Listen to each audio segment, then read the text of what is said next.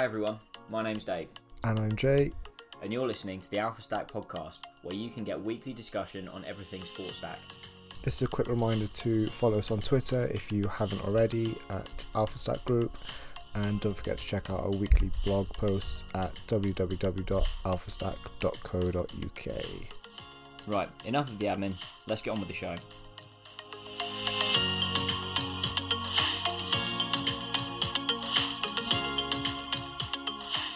Hello, everyone. Welcome back to the Alpha Stack podcast. We're on to episode 16 now. Uh, my name's Dave. I've got Jay with me as usual. Jay, how are you?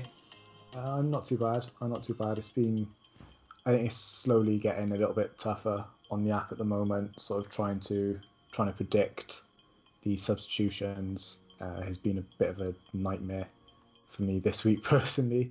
Tough Um, game to I- that. yeah, exactly. How's things with you?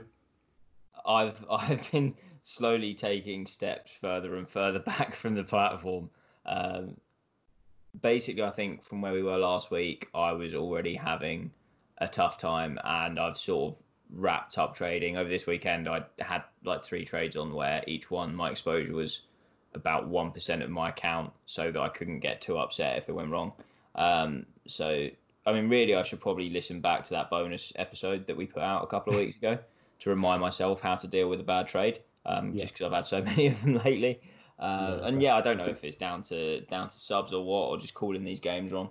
Um, but yeah, in terms of trading, I've I've not been doing well. Um, so I'm, I need to I need to work out uh, how I how I start approaching this game. Um, anyway, enough of us for the minute because we have a guest. Um, so it's time we brought we brought Christian into the show. So Christian, known as the Percentage Game on Twitter, is with us. Welcome to the show, mate. How you doing? Yeah, not bad. Uh, thanks for having me on, gents. I've been excited to come on, but uh, yeah, in terms of trading on the platform, I'll I don't want to kind of go too much in detail, but as I have made aware previously, I've kind of took a bit of a backwards step since football's come back. Right. So I've kind of mostly been doing what I call a bit of paper trading. Okay. So I'll still kind of, you know, look at all the markets, see what I would like, but I've not actually kind of put my money down into the trade. I've just, you know, kind of kept note of it, see what he was buying at or selling at, shorting or longing. Yeah. And then obviously what, is- if I had time, what he was in the game or what he finished at. So I kind of, I've got a very, very uh, cautious, kind of maybe overly disciplined kind of strategy towards SportStack. So yeah, just because you were talking about how it was going for yourselves on the app, I thought I would just mention straight off the bat that I've kind of, I mean, on I've d- I've had some what would have been successful trades, but I have had a few that would have gone wrong. So I kind of think I've saved me money in the long term by doing the way I've been doing. Right. So it's been it's been a good thing to not throw your money at it straight since since we've come back from lockdown. Yeah, in my in my uh, circumstances, it definitely has. Yeah. Do you feel like you've been working out working things out as, as time's gone on? Has it got easier? Have you started to pick up a bit of a rhythm for for the way games are going? Uh, I mean, I do, I do think the more it's kind of on because we are very blessed to have it on almost daily at the minute. Yeah. I can kind of start to see it's kind of in my mind normalizing a little bit, but Right. there's still, like for example, now as you as you all know, the majority of the season's finished. I mean, you've still got a little bit of a battle for the top four, and you've still got maybe four or five teams at the bottom that could still potentially go down. But there's a lot of games now in the middle that are kind of not. I always say not really playing for much. Like, what's their motivation? I understand that obviously everyone wants to win, but do you know what I mean? Like at this point of the season, anyway, regardless of if we'd had the uh, extended break, it's kind of coming to the end of the season anyway. So there's a few, there's quite a few games on at the minute that I wouldn't really be looking at because I struggle. I the way I look at things, just to kind of explain it, is obviously everyone can you know look at stats, look at previous games between the two, but I always try and think of other factors. So, like, say for example, today we had Newcastle, didn't we? They played early against Sheffield United. Yeah. I mean, um, Newcastle now again Steve Bruce come back. They're playing some good stuff, comfortably safe, but not going to go anywhere higher. Sheffield United kind of still could maybe make Europe, but they had a bit of a slip on the return. So for me, looking at that game, I was kind of a bit coy about if I was to trade anyone because I don't know what, say for example, would make Newcastle or Sheffield United want that win more than the other, and ended a draw. So obviously, it was about right my thinking, but This, I mean, this is the problem where you have teams that essentially, as, as you say, don't have anything to play for. Is there's a huge amount of variation in, in sort of the likely results from those games, and it's kind of like the, the the games you get at, like on the final day of the season when the sun's out, everyone's in a good mood, season's basically done, no one's got anything to play for. We've almost got an extended period of that for a lot of the teams in the middle of the pack yeah, and yeah, the the sort of the variation in the results is and the performances is absolutely massive. I mean, we're we're recording now with um with the Liverpool Villa game on, and Liverpool are obviously not really at the races today. They're one 0 up as it stands. yeah, Got absolutely battered by City. Um, now that obviously Liverpool's season is effectively done, they don't have anything to play for in any any other competitions, so it doesn't really matter what what happens for them. Um, and, and it's, it's like you've got game, games like today where you, you'd probably be expecting a walkover in normal circumstances. Um, oh, yeah, absolutely. But it's not it's not even that Villa have been particularly good. Liverpool have just been uninspiring.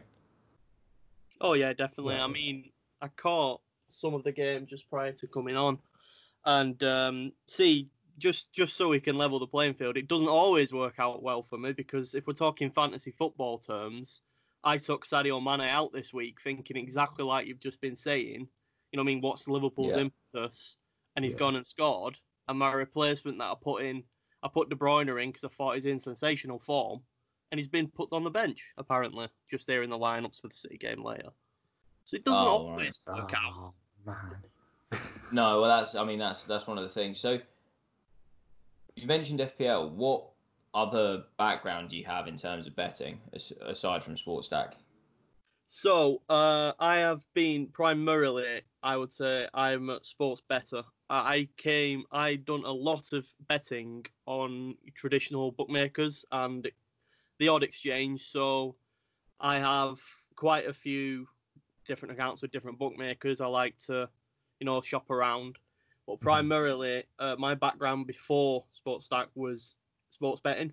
So initially, I was, you know, as everyone is, I'm sure, when they're first getting into betting, you, you know what I mean? You pick your big hackers, all this and that.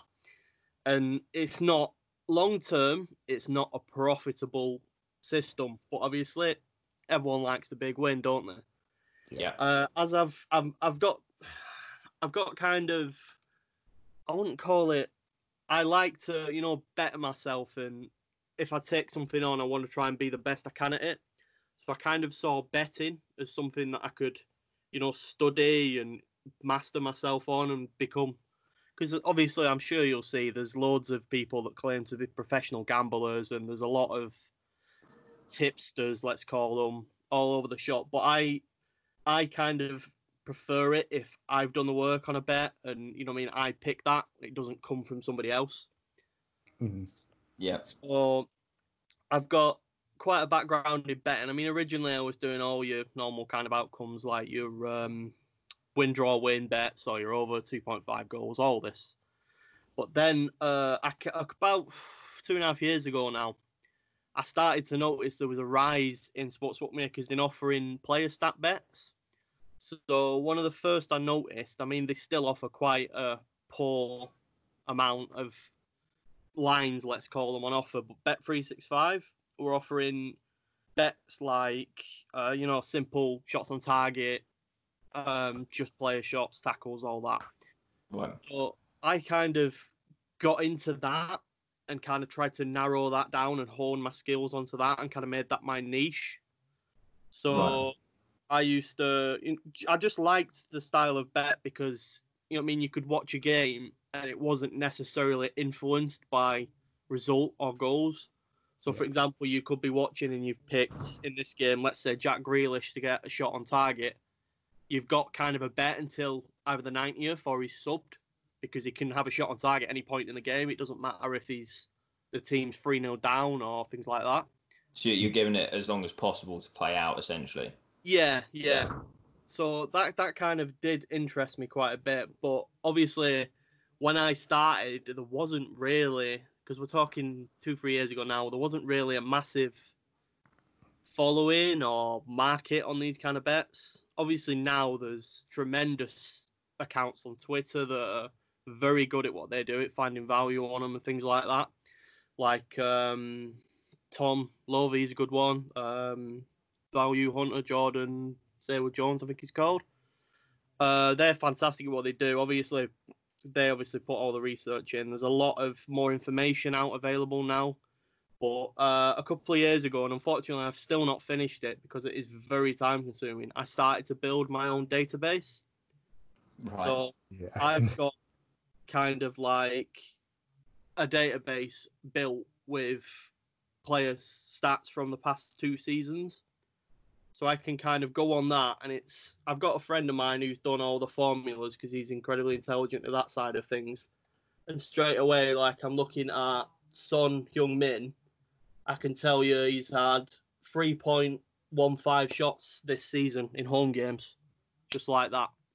So I Right. kind of use that as my guiding uh, for when I was betting, mostly on the sports platforms, obviously before SportStack came about. That kind Okay. of question.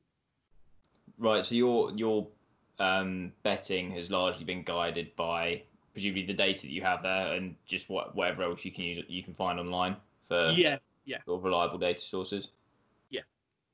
Yeah. Okay, got you. And I guess aside from your own database, which you know are there are there websites that you rely on heavily? So um, initially, the SofaScore is fantastic as Yep. well. You've got uh, I I swear by it's a paid app. I will say that much. I swear by an app I've called called StatZone. Right. I don't know if you've you might have seen it about it's a certain it's a of it. certain company. They they offer several apps. One of them's called Live Football on TV, which basically tells me when any game is on what platform. You know what I mean? What television broadcast in this country. So I can just click that and find out that, you know, in a second that, for example, Spurs tonight are on Sky, but you know what I mean they might have been on BT or Amazon. But anyway, the main the main app is StatZone. So I think it's fourteen ninety nine per year. I think because I pay for kind of the full package, Right. That's quite reasonable. It's not too bad. and that offers me. So with that, I get full access to stats about five years back. So for example, it goes for, in fact even longer now. It got the Premier League goes back as far as 10 11 so it's got every single game played and every single stat you'll need but there's all other leagues like this season i've got the mls the champions league the europa league premier league eredivisie the championship serie a bundesliga la liga league one and the chinese super league Right. Okay. And That's if quite I mean, if you're talking fifteen pound a year, for anyone who's actually serious about the betting, the the profits hopefully should cover that quite comfortably. Oh yeah, I, I couldn't recommend this app enough. If you've any interest in, even if it's just a hobby of yours, like I quite, I'm quite a statistician myself, even outside of betting. Like I love statistics, and I Mhm. just find this app. It just presents things in such a a neat, nice way. Like straight away, just for absolute randomness, Dean Henderson today he made 15 passes out of 31 attempted. Just I can get that straight away just looking at the app. It's got all sorts of visual stuff as well. Like you can download pictures or videos of pass maps and things like that. It's honestly it's fantastic. If you've any interest in statistics in football at top level, I would recommend that app very highly. Might have to Oh, look at that. Curtis Jones goal. Sorry to interrupt. That's probably happened minutes and minutes ago, but Yeah, I just wasn't going to interrupt. sorry. Well, sorry, we got to we got to a bit of a break as as it went in on my screen. Um, no, as you were. So yeah, the uh, Stats Zone and SofaScore are the two kind of main ones I use, and there is another one, but the name escapes me. I will try and think of it, and if it comes to me down the line, I will mention it. okay, interesting. No, StatZone is not one I've heard of. Jay, you said you, you think you might have done. I think I think somebody's mentioned it to me before, um, but they they definitely didn't sell it to me the way you just did, Christian. Believe So me, I'm not an affiliate. yeah, no, I mean to be honest, I know Dave. We've uh, you know we've looked at um, RotoWire ourselves. Um, Yeah. Obviously, Dan's got a subscription to that as well. Uh, the third member of our of our team, but um, I mean for fifteen pound for sort of everything, it's it's very tempting to uh, to have a to have a look at StatZone. And I mean, that's just the full package. You can get, for example, if you only want the Premier League, which currently would be very good for SportStack, I think it's four ninety nine, just for one league. For the whole year. Yeah. Stunning. Yeah, that does make it very. Uh, That, to be fair, that does sound very appealing. So uh, I'm, I might dig into that later because I need to find a new way of trying to inform myself on any of these bets I've placed. I've, I've, I feel like I've had, I've managed to pick some absolute shockers this week. In fact, one of the, the sort of, I think it was Thursday night. Was it Thursday? The Liverpool played City.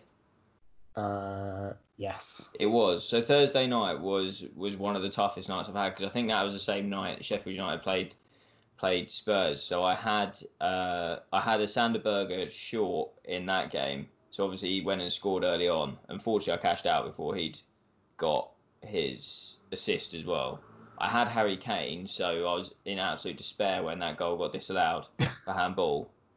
Um, and then I also I had I had a Foden short actually sitting there from after the markets open. So whatever it is that has informed any of any of the decisions that I've made recently, I need to look elsewhere. So Stat Zone might be might be where I look next. I mean, I Um, think I, I think just going back, 'cause I've just double checked it. It's even cheaper than I thought. Gentlemen, it's nine ninety nine, not fourteen. But I think you can even, you know what I mean. I think there's some kind of trial where you can just have a look, and if it's not for Yeah. you, it's not for you.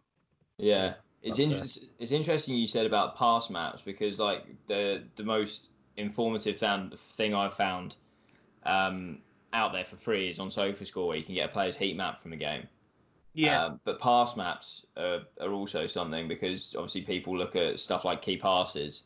Um, Yeah. so, so it'd be interesting to see where those passes are, you know, starting and finishing, for example.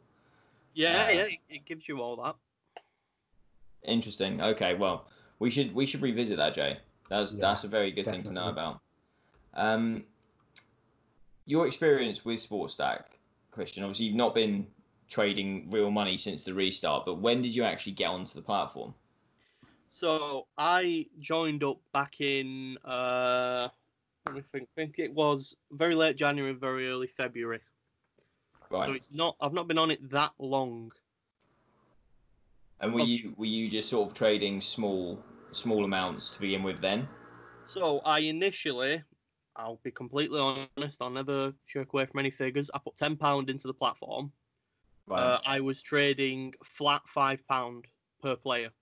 So when I was making a trade, I was adjusting it so that I was either short or long in exactly five pounds worth of value of that player.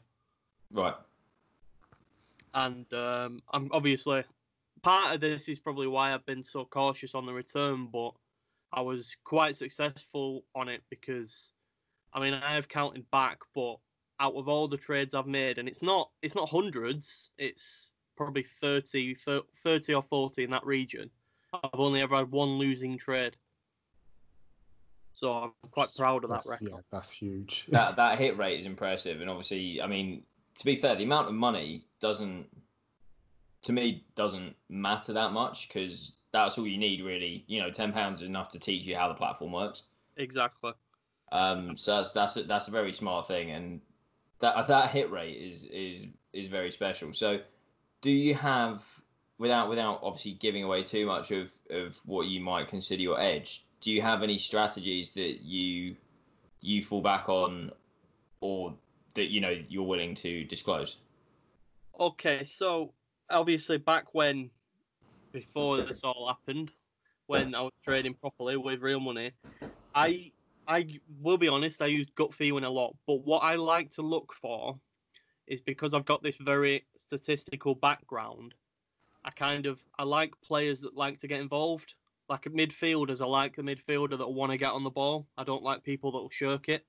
Right. I'll, I look for players in the middle that kind of will have quite a few passes or will look to get a tackle in. And a big thing as well I like is I look for strikers that like a shot. Not necessarily have got the best goal to shot ratio ratio, but that will like a shot.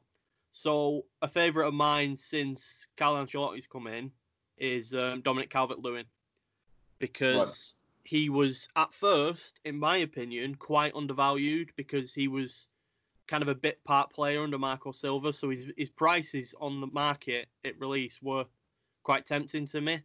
And he's quite since obviously Duncan Ferguson was caretaker and Ancelotti's come in, he's kind of made him one of his main men with Richarlison.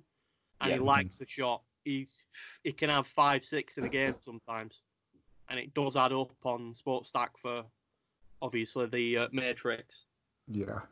Yeah, so as you say, as you say, then I mean that's that's kind of falls under our definition of base score is looking at these guys that are going to score reasonably well without um, without necessarily scoring or assisting, for example. Yeah.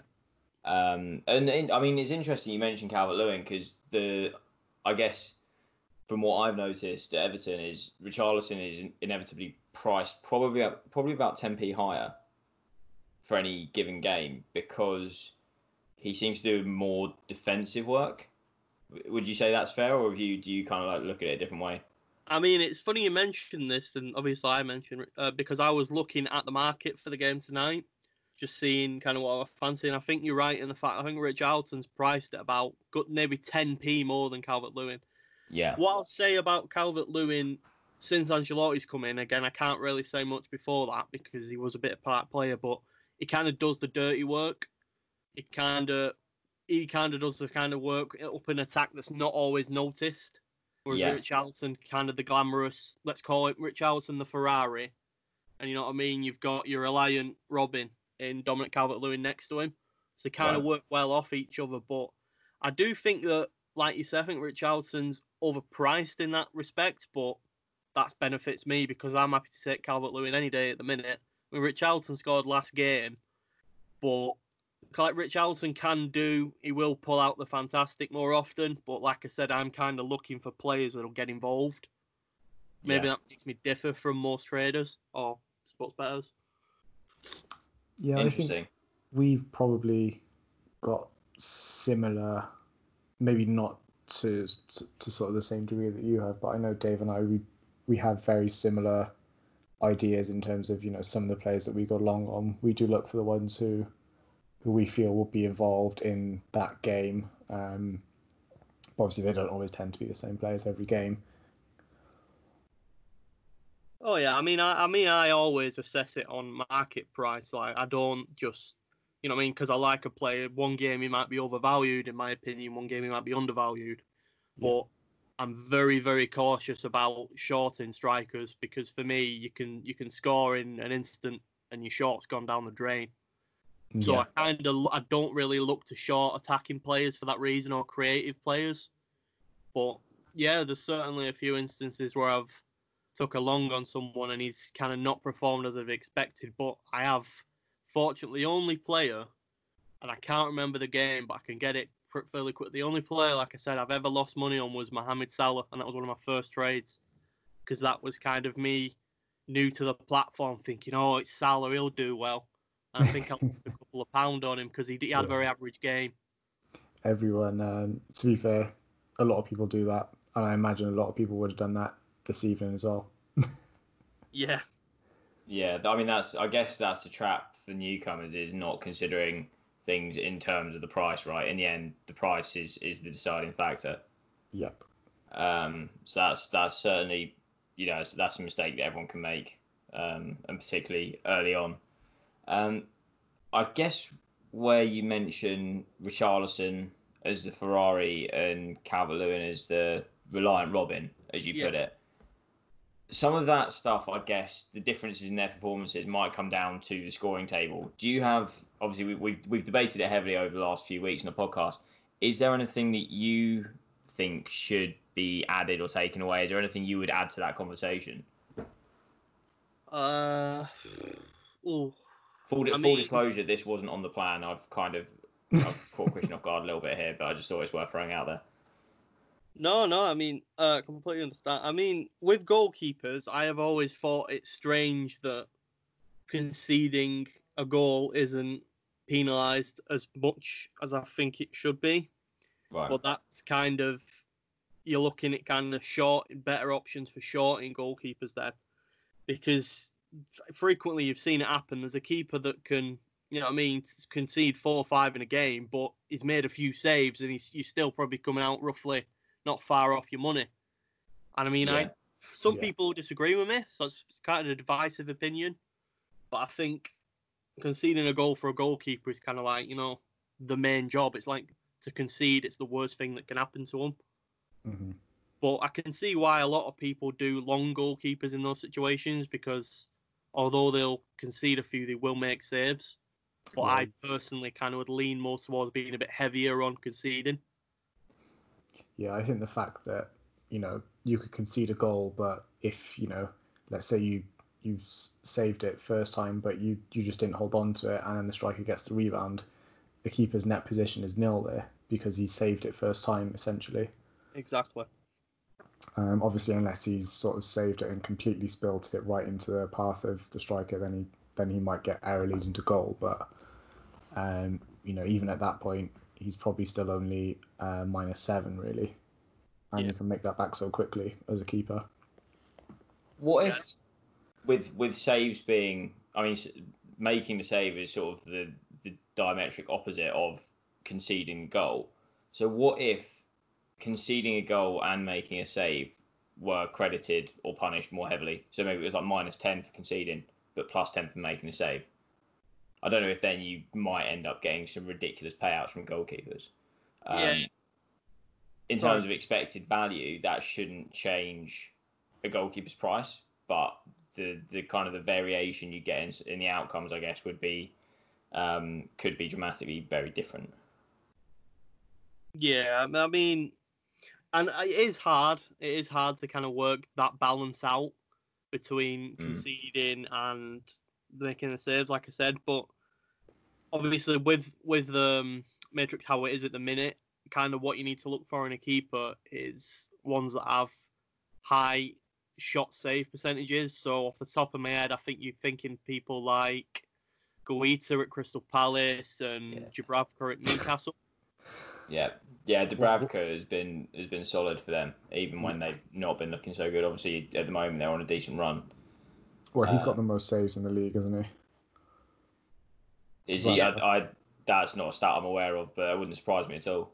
Well, I only know because Sky Sports mentioned it about four times in the Newcastle game today. okay. this is the thing where it kind of I can see why a save is kind of valued at what it is, but if a goalkeeper has to make a save, the defense hasn't done the job sometimes, in my opinion. So you're kind of like promoting goalkeepers having to make saves. I mean, it kind of comes down to the fact. I think it was Paolo Maldini that said it, but I think he said that along the lines that if a defender has to make a tackle, he's done something wrong. Do you know what I mean? Like that's their last recourse. So I can kind it's it's it's a tricky one, and I can imagine it not being a popular opinion, but I'm sure some people will uh, not agree or agree with me on that. Yeah, I mean that's that's kind of one of the things. and Obviously, you it's almost like if you wanted to, you could probably make a a table that works better if you could subjectively score every goal because there are some goals where you go keeper should have done better, you know, punish him a bit more on that one than the one where the defenders caught ball watching and the striker's got a tap in. See, Like- that's where I think XG would come in very handy. Yeah, But I I understand that might be tricky to kind of implement Opta side of things. XG is a wonderful statistic. Oh yeah, It's, it's a it's a lovely concept. Um, how? Yeah, I mean uh, that's that's that's maybe one for Nick to think about. If there's a way he can uh, work out how to implement that at some stage further down the line, once probably once XG data has improved. Yeah. it's, Um, it's growing in popularity. yeah, It Yeah, is, exactly. For sure. But sort of, I think before we get to that stage, Opta need to be uh, completely consistent as well. I think we can have a podcast worth of complaints about Opta, though, couldn't we? yeah, so, some of the things they've come out with because I think even um, I know obviously SportStack are on the sort of bespoke, um, super fast feed, but even like Sky Sports and all of that who aren't on that particular feed because they don't necessarily need it. Um, when Newcastle scored, I think it might have been against the third against Sheffield United, where um, where Opta gave it to Saint-Maximin when it was Joelinton, and every sort of every app, any anyone to do with sports, basically had it on their feed that it was Saint-Maximin. Um, which you know, for somebody like Opta to be getting those kind of mistakes, not even on just you know the SportStack essentially feed, uh, but on all of their feeds, is quite potentially worrying. See, while you've mentioned that Newcastle Sheffield United game, I mean, I hold my hands up. I can't exactly recall what payout Dean Henderson got that game, but for Matt Ritchie's goal, for me, that was quite poor positioning from the goalkeeper. Yeah, yeah, so I'd kind of like maybe I don't, I'm not sure if it was, but I think he should be penalised a bit more for that because I think it was a savable shot. I think he just got his positioning wrong. Yeah, he did. I, Yeah, I'd and agree with that. Guaita against Burnley was similar for Ben Mee's goal. He's, I mean, he's got his wrist to it, so that was that was just there's a goalkeeping error, and he's he was perhaps fortunate not to get an error leading to goal for that. Yeah. Um, and it's you- it's, it's it's those sort of sort of things where it's not it's not like he dropped the ball into the goal or dropped the ball into the path of the striker. Um, but maybe they should be punished a little bit more than just a minus five because actually they they probably should have you know saved saved the goal. Um, it's, it's one it's one of those debates that I suppose could go on and on. But we do have uh, we've got some football to review, so we're going to be going over game week thirty three, which is Essentially, the um, weekends games. yeah, essentially the games that we've had. I mean, this this has felt, I suppose, more like a normal weekend of football than we've had for a while. Yes. Um, with Yeah. with sort of a fullish slate on Saturday and Sunday, um, particularly after last weekend where we had a game a game each day and then um, a load of stuff in the middle of the week. So that was a bit weird, but it feels like we're back to something a bit more normal now. So if we kick off with the first game of the weekend, Norwich nil, Brighton one. Um, Christian, do you have anyone you were trading in this game, or you know keeping an eye on? Uh, previously, I'd um, recently done a look into Dan Burn because Right. he had quite, from what I could obviously gather from our statistics, he had quite high tackle rates in games like games against the lower half because I quantify it against basically I've got the top six and then everything below that's bottom half to me, which I know is a bit offensive to some teams. Dan Burn uh, roughly was, I think he was averaging something like three or four tackles against teams of this kind of ability. So he was one that I had my eye on. Uh, he came out at, I believe it was 48p he finished on, because obviously he kept the clean sheet against, you'd expect him to against Norwich, but yeah. he was one in that game I had my eye on. Okay. And Jay, did you trade anyone? Uh, probably. Um, I think, yeah, I think I went with Maupay to start off with and got rid of him really quickly. I just didn't like what he was doing, to be honest. Um, Fair enough. I think I also took a punt on Hernandez getting subbed off um, around around half time. So it was it was more a case of like you know he hasn't done anything in you know in the half really. Let's you know, Norwich are going to want to try and change it up. So you know we just took a punt on on him getting subbed off, which paid off. Right, fair enough. And, didn't. SportStack Twitter's favourite Max Aarons had a, had had himself a bit of a game, didn't he? yeah, he redeemed himself. Yeah. Um, 59p. I mean, I'm quite disappointed that, you know, our mate Charlie hasn't sort of been plastering his name everywhere. Well, getting in people's faces about it.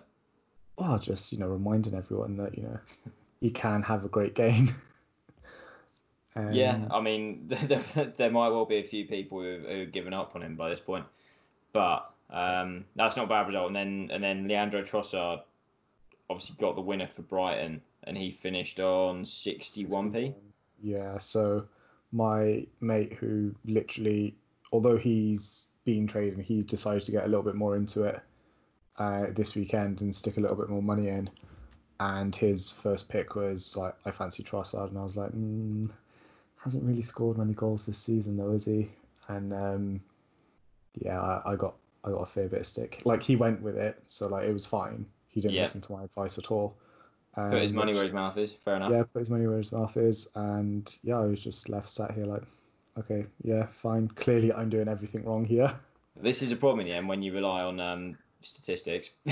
yeah, exactly. it's where you get caught out. I mean, the um, the United Bournemouth game. There's perhaps a little more to talk about. Um, there having been seven goals in that game. Uh, a double from Mason Greenwood obviously hasn't gone unnoticed, um, particularly in the World of Football Index. He's on a bit of form. He's on a decent run of form, isn't he? He is. I think it's it's quite interesting from I suppose my point of view, just watching watching how he's developed this season. I mean, he's now on what 14, 15 goals. Yeah. uh, this season for Man United, which is it's a lot considering the amount of games that he's actually played and the amount of minutes that he's actually played. Yeah. Um, and you know, in all fairness, both of the goals that he scored were clinical. Like they were lovely finishes, both of them. Uh, the second one I feel was far far better, but yeah, he's he's doing incredibly well, and obviously, you know, Man United are playing uh, Villa next, which you know, will he start and will he score again? Um, if you know, if I was well, I, I might actually take a take a trade take a long position on that. Depends on his price. You, I mean, you'd think it's, it's nailed on that he's going to start. The run, the run of form that he's on, it, there's there's really no way you can drop him. Well, yeah. Why would you change that sort of front three, front four of uh, Martial, Rashford, Bruno, and Greenwood? Why would you Yeah. change that at the moment? Yeah, but they all they all got involved in some capacity Mhm. yesterday. Uh, Bruno two assists and a goal, finished on 81p. So I'm hoping you won't short him this time. No, no, I didn't. um, I, I think I went long. Um, I went long on him after Man United went one 0 down. Um, Right. because his price was like sixty seven p to go long initially, but I then managed to get him at like fifty eight, which was Sure. uh, like you know 15, 20 minutes into the game. So I was like, okay, we'll take this. We know United are going to turn it around, um, and obviously they did. Uh, but amongst other trades on that, I shorted Brooks, which again, every time it just feels so wrong. But you know, he went off um, at half time. Shorted Luke Shaw. Uh, shorted Diego Rico, which, in all honesty, I probably should have cashed out for for a lot more profit than I did, Right. because he went down to about eight p at one stage, um, and then finished on eighteen, which was quite annoying. Um, I did also short Junior Stanislas. uh, and that was that was that was up front. horrible. Yeah. How did, how did you deal with that one after he scored? Um, to be honest, I just traded out of it. It's Right, probably okay. one of the first times since the restart where sort of my opening short position has gone wrong for me, and instead of trying to claw some of that money back, um, I just traded out completely. I was like, "Do you know what? United look a little bit shaky here. It's not one that I'd be too confident in in doubling down on because No. I, I know he had a couple of dribbles. He'd he looked a little bit dangerous, and in all honesty, I probably should have taken the loss a little bit earlier than you know before he actually scored. Right, uh, especially especially if you're going long on Bruno as well, then you probably don't need to double down on the Stan, Stanislas short. No, Then your risk is all kind of going in one direction. Christian, did you have anyone in this game? For me, this was kind of a game I wouldn't look to be involved in from a trading point of view because I kind of expected United to win heavily, but as was shown, the goals were kind of showed about. So you could have maybe, like I said, longed a few players, but I knew that any four from the attacking kind of players they've got could have scored against Bournemouth, and I Yeah. never trust United's defence really for a long. Again, proved again they conceded twice against Bournemouth of all teams. No disrespect to them. But uh, yeah, that was not really a game I would have looked to have got involved in because, like was touched upon, people like Bruno were ridiculously priced before game for me. There's very Yeah. there's very small to no margin at that kind of price for me. He needs to really have a great game to kind of profit on that. Yeah, But it was smart. It was smart to get on him at the price you did. That's maybe to my detriment when I don't really get involved in the in-play side because opportunities like that fantastic, good trading opportunity. That that price, I would have definitely been interested. Yeah, I mean, we're starting to see him. He's he's com- pu- priced comfortably above 60p pretty much every single week now. Um, and saying that, actually, if I check on the app quickly, what his average payout is, I mean, he I think prior to, to yesterday at least, he was his, average payout was about now 67p, It's 69 now.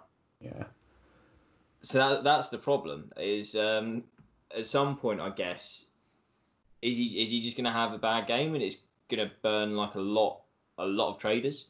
See, this is the thing for me because of where again my kind of discipline comes in. I'm massive on margins. So if I think a margin's too small on a player, I just won't make the trade. Fair. Yeah. Like like you say, for example, he is performing week in, week out, but an average of 69p isn't gonna that's not gonna sustain, I don't think. Could be wrong, but I don't think he's gonna put 70p plus performances in game after game now till the end of the season.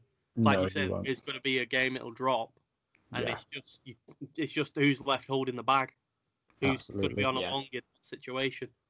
Well, yeah, the closer we get to the end of, uh, or at least the end of the Premier League season, um, the less I see him playing anyway, because they're going to want to keep him fit for the Europa League, or you know, for the rest of the Europa League campaign, right?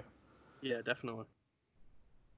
Yeah, well, that's I mean that's the thing. They're now they're getting towards a point where they're playing without pressure in the league, and one of the things that Ollie probably will want to do is get others playing. I think, namely Dan James, who started the season really well, but has been pretty poor Yeah. in the last well since lockdown basically, and actually even in the run up to lockdown, I don't think he was No, playing he's been well. poor since like September, Yeah, so and that's know- coming from me, who's Welsh. yeah, well you can't can't let your bias get in the way of that. no, He's been- exactly. been That, that that's why. I'm being completely honest, and he Um, has been poor since September. Yeah, so so that's the thing. I think we're we're sort of coming into a, a run of games now where Ollie would probably be interested in trying to get Dan James playing, for example. Um, and I suppose the interesting point is that Bruno seems to be the one tying it all together. So it might be that James gets playing time alongside Bruno. I don't I don't know. He's I when I've seen him on the pitch, United just look a far, a far better team, and he seems to tie it all together. Um, but obviously, at some point, he's going to need a rest because he's already pl- probably played more football than anyone else since since lockdown ended, pretty much. Well, there's Uh, always there's always the kind of worry about an over reliance on a single individual because there's Sure. no mistake in the improvement in United as a, a team since he's come in. They Yeah. they had different kind of elements that were going well, but they've been without Pogba most of the season, and he's just an absolute. You know, what what was? Let me phrase this delicately. He's a circus show, but not in an offensive way. Kind of like wherever he goes, whatever he does, someone's talking about him. Whether he's Yeah. playing well, he's not playing well, he's having a haircut. He's he's just kind of like a global phenomenon rather than. So a lot of the time, his performances on the pitch are kind of secondary to his kind of media platform, let's say. Yeah. But um, yeah, for me, in terms of just mentioning about Dan James, I think he started well, but I think sometimes he kind of has a bit of like rabbit in headlights for me. I think the jump was quite a significant one. I think Yeah. he needs a bit of time just to kind of get grounded, kind of get up to speed at that level. So I think now would be a prime opportunity to kind of play him, but you're also then detrimenting Mason Greenwood because he kind of plays on the right, Martial up top, and Rashford at the left. Yeah, It's it's an interesting puzzle, but it's it's a nice puzzle to have because you've got players like Fred who have come on this season quite a bit that deserve minutes. You've got Yeah. McTominay, you've got Matic who's now got a new deal from nowhere, so he's got to justify that somehow. It's it's an interesting puzzle. That's again why United for me sometimes are not always a trading opportunity team because it's a bit there's a, they're a bit random sometimes. You you can't really predict them.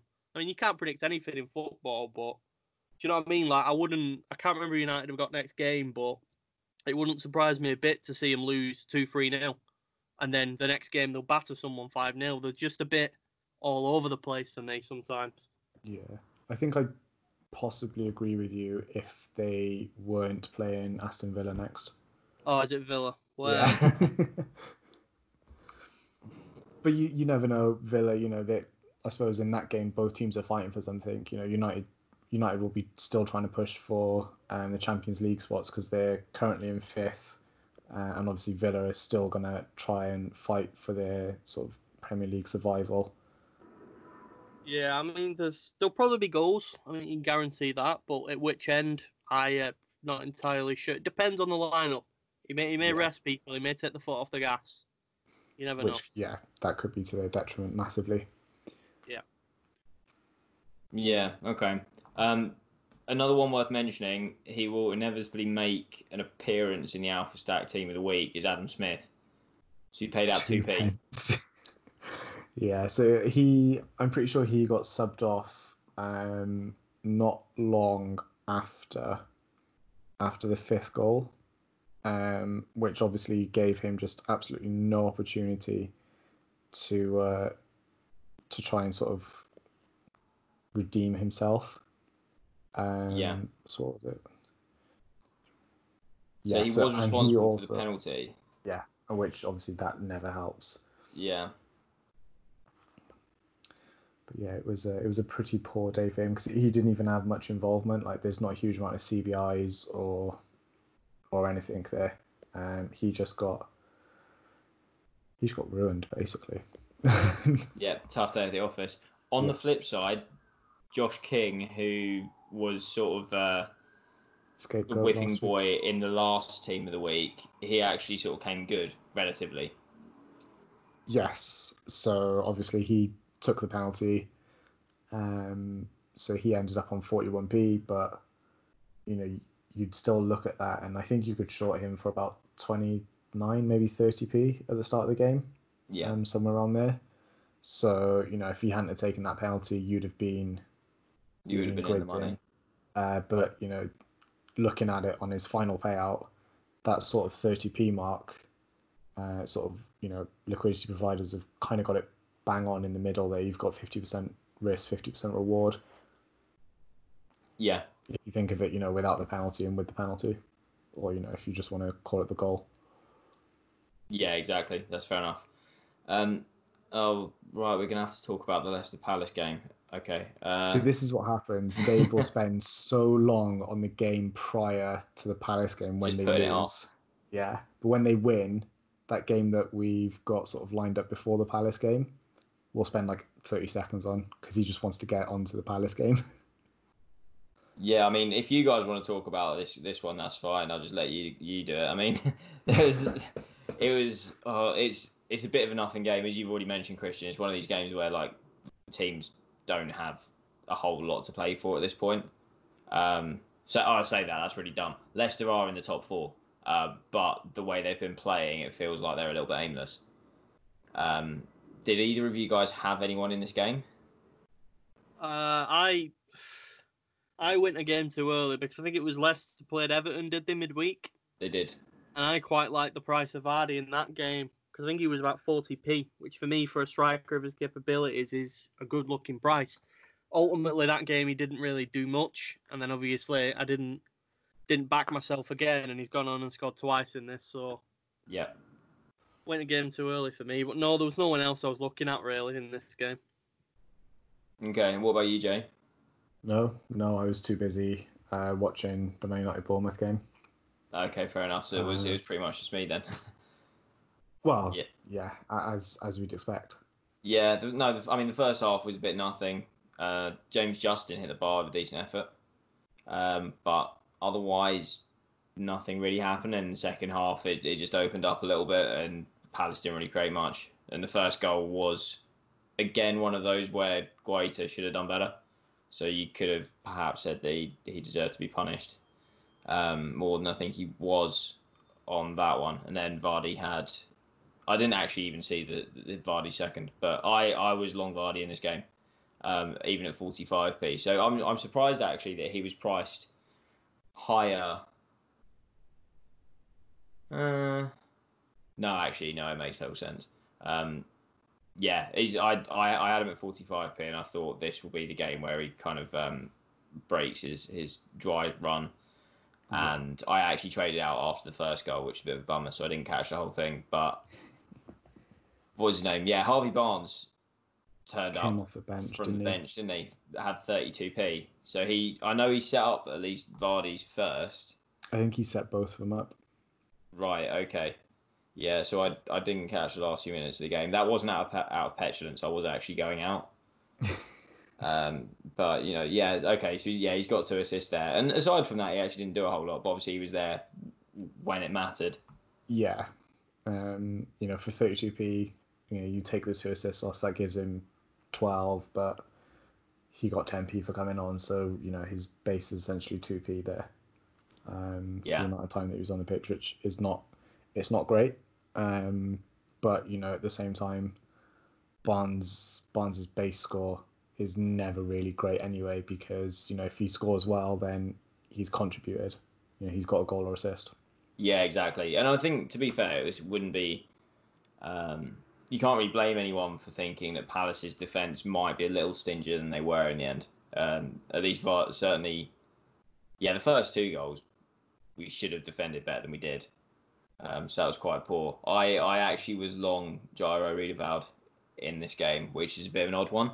Just after team teams came out, I, I was scrolling down the app and I saw there was 100% selling on him, and I was like, no, Jairo's all right, you know. So I I went and had a look. I bought him at 40p, and in the first half, he was doing all right, probably for the first 35 minutes or so. And this is where I have been trading like a little bit of a dick because I knew he was going to get subbed, but I didn't really think about trading out in the first half. And then second half, he he came off, and I think he probably finished on about 36, 37p. So it was in the end, it was it was only a small loss, and obviously it was I was trading on minimal size. Um, so it didn't really matter too much, but I need to actually get my head in the game a little bit more if I'm going to even bother. Because it's the, there there is that problem with trading in smaller size where you go, oh, well, it doesn't really matter, does it? Um, because in the end, it's a difference of pennies, Yeah, um, as opposed to pounds. as Um, opposed to pounds. Yeah, exactly. Um, not a whole lot to add on that game in the end. It was yeah, a bit rubbish from my point of view. Um, no, I saw I saw Ndidi, you know, one of our one of our favourites from sort of I suppose the, the very early days on SportStack. He he finished on sixty two, didn't he? yeah, So that's that's sort of reminding everyone what he's what he is fully capable of um, on his day. Yeah, exactly. I mean, that's got to be that's probably his highest payout since he was since he uh, got injured. I would have thought. I mean, Quite He was- yeah. He was in there. He was in there breaking up play um, quite a lot, from what I recall. Yeah, okay. So he's got four fouls conceded. Um, how he's managed to get away without a yellow card, I don't know. But 14 14p for ball recoveries, 10p for CBIs, 10p for passes made. Um, that's that's pretty much and three uh, sorry three tackles one as well. So it's kind of like everything you'd want from your defensive midfielder. Yeah, Um, and it's probably not a coincidence that he was in there doing his job well, and Leicester ended up winning um, because Palace really didn't create much going forward. Um, but anyway, let's move on from that. um, Wolves nil Arsenal two. So that was one of the later kickoffs in the day, yes. five thirty kickoff, something like that. Um, probably not the result many people were expecting. Um, no, no, I'd, I'm- probably agree with that. I, I mean, I, I'll, I'll go on board and say I, I thought Arsenal had a good chance in that. I wouldn't I wouldn't initially have thought again coming into it Arsenal have been dire since the return, but Wolves have faced very poor opposition and they've got the job done. Don't get me wrong, they've got the wins, but Mhm. they've not been massively convincing. Uh, so I can't say it's in a massive shock that Arsenal won to me, but and again, in a trading point of view, I on the restart I was kind of looking at Aubameyang and he's come back very slow. He only scored against Norwich, which again, it's free for all sometimes down there. Yeah. So I, I wasn't looking to get my fingers burnt again. Again, I know I wouldn't have lost money on it anyway, but I wasn't looking to kind of trade anyone in the Arsenal game again for that reason. But I can't say I'm massively surprised they won. Right. I mean, it's th- this is a thing. Wolves have been grinding out results, um, often against quite inferior opposition. I mean, the the game against Villa the other week wasn't the most convincing display, and in the end, it was one of those where you say, "Yeah, fair enough. Wolves are a decent team. Like, I'm not surprised they got the win." but you have to recognise that they need to be a lot better when they're coming up against, I guess, teams like Arsenal. You know, Arsenal haven't found their groove for, for I mean, much of this season, even when they're sort of languishing relatively down in sort of 10th place, you know, compared to what they might have expected. But they're, they're a much better team than Villa. Um, I think with Wolves, I think last season they kind of had a reputation about being giant killers because they got some good performances and results from the big boys but that kind of then let them down at the lower sides. I think this year he's been a bit more pragmatic. I think they've grinded those results out at the bottom sides, but maybe not been as overwhelming against the top sides. But it's just the way sometimes you've got to play it because obviously, first season in the Prem, they probably exceeded expectations, even though they were quite fancied. So you've kind of got to adapt at the Premier League to kind of maintain at that level. So they've been getting the let's call it they've been getting the ugly points this season, but maybe that's letting them down a little bit against the top sides. I mean, Arsenal can still probably just about be considered one of the top sides. yeah, I mean, Arsenal Arsenal are in a bit of a period of transition, aren't they? Yes. Um, they need to they need to work themselves out. But Wolves, I mean, Wolves in a way, probably you know, this summer is obviously going to be a weird summer, so I don't I don't know how how it's going to play out. But kind of in a similar way to Leicester, who came up and their their plan was to reach Champions League within five years of being promoted. They end up actually winning the Premier League. Uh, after they won the league, they had a se- they sort of had a season of transition, and they were trying to like find their feet again and work out how they were supposed to. Um, obviously, they were never going to replicate the performance, but how they were going to try and hold themselves to a decent level beyond that and sort of find their feet with it. And I guess Wolves potentially with some of their some of their bigger players um, being linked with moves away, they they're going to have to work out how they actually settle into being a, a, a, a, proper Premier League team and not being a team that is there to upset the big boys and then you know as you say maybe let themselves down against smaller sides. I think they've they've well they've well set up to definitely be a top half Premier League side, but I think yeah. the difference between that and that next level is huge, and it is only getting bigger. I mean, I'm yeah. not, I'm not calling Leicester's title win a fluke by any expectation because it wasn't, but that kind of unexpected win is going to become even less uh, apparent, I think. So I think Wolves, they've got very good groundwork. They've got obviously a good manager. They've got a good squad. But I think without going there spending hundreds of millions to get the big boys, I think they're going to struggle to go up a level. I mean, this season, because obviously, I mean, United have been struggling, Chelsea have been struggling a bit. That's why kind of Leicester have managed to get back up there. But I, th- I still think third downwards to about fifth, maybe sixth, is anyone's game for third, fourth. I still think any of them sides could nick it. Yeah, quite easily. Yeah, that's fair enough. Golden Boy Adama didn't do so well in this game, did he, Jay? No, he he basically got tackled off the park.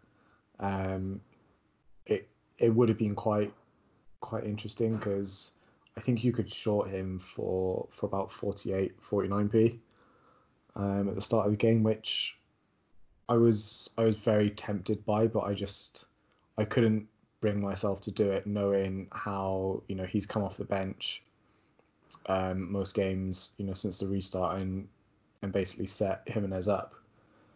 And so I sort of with both of them starting, I couldn't really bring myself to to do it on the basis of Arsenal have David Luiz at the back as well, so is Adama just going to be running at David Luiz, and you know how how easy is that potentially going to be for him? Um, and you know, yeah. turns out I was I was completely wrong because he done nothing. yeah, I mean, Luiz obviously has has made himself into a little bit of a meme, but he's he's got to have something about him, I guess, to have have made the career that he that he's had. Yes. You know, Benfica, Chelsea, PSG, Chelsea, Arsenal. Like he's he's obviously not bad, along with a lot of uh, a lot of appearances for Brazil. So it's one of those where you'd in that individual battle you'd fancy Adama, but it's kind of it kind of shows how much it can go kind of one way or the other with him. Um, and he actually lost 20p for being tackled 10 times. which is crazy. Um, yeah, that's. I mean, that's that's that's an obscene amount. That's one of those um, one of the crazier kind of payouts that we've seen when you dig into it. Sorry, what was that? I'm surprised he wasn't subbed like earlier on. He's been effectively neutralised that easily. Well, exactly. You look at it and think you you go to some sort of plan B. Yeah. Um, you think Arsenal have got his number. Um, however, however they've managed it, they've managed to, as you say, they've, they've neutralised him. And I suppose in situations like that, it can be just be that he might have um, he might have been attracting double teams and stuff, and that was opening space up for other people. But it's it's a bit of a strange one. Um, like the various Bournemouth boys that keep getting kept on the pitch when they're paying out seven, eight p. Um, think Well, Well, they, Wolves they do don't have have many options, options. Bournemouth, though, do they? no, Wolves Wolves have got alternatives, which is Yeah. is a different thing. But um, who else who else did well in that game, Joe? Um, Tierney and Kolasinac.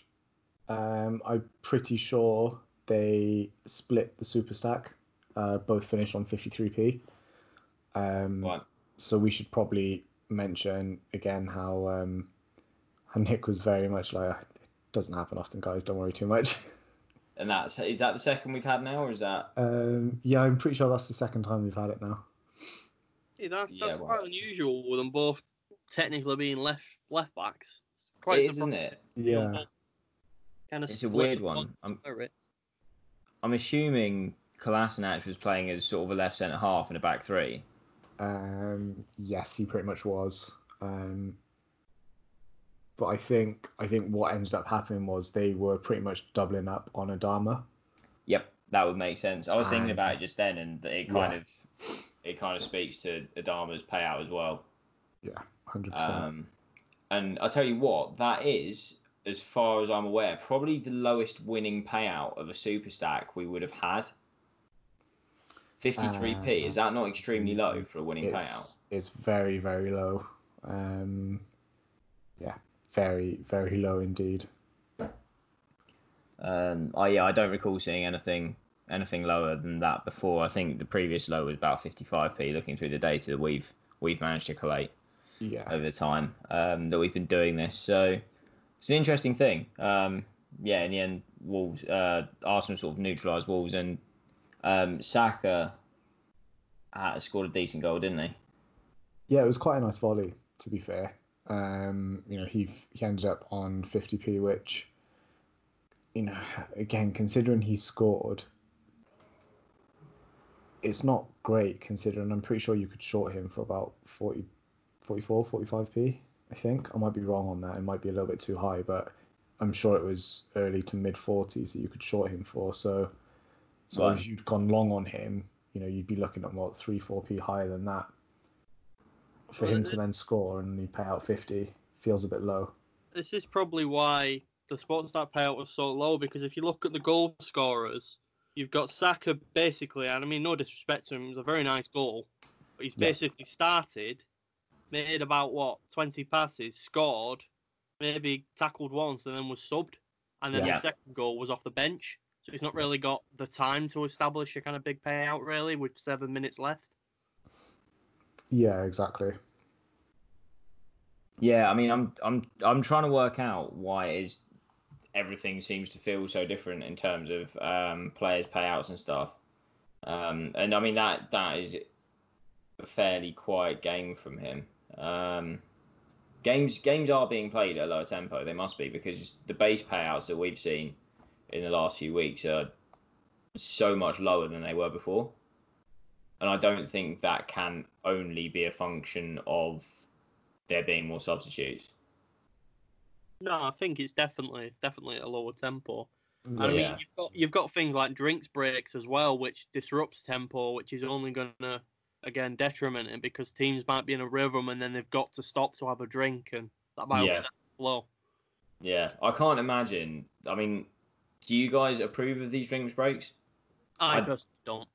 I Uh, hate them. I, I get that they may be necessary on occasion, but when you've got an evening kickoff, Yeah, it's there. There's been times when I think, yeah, it works. Um, but I can't remember who it was. I think it might have been.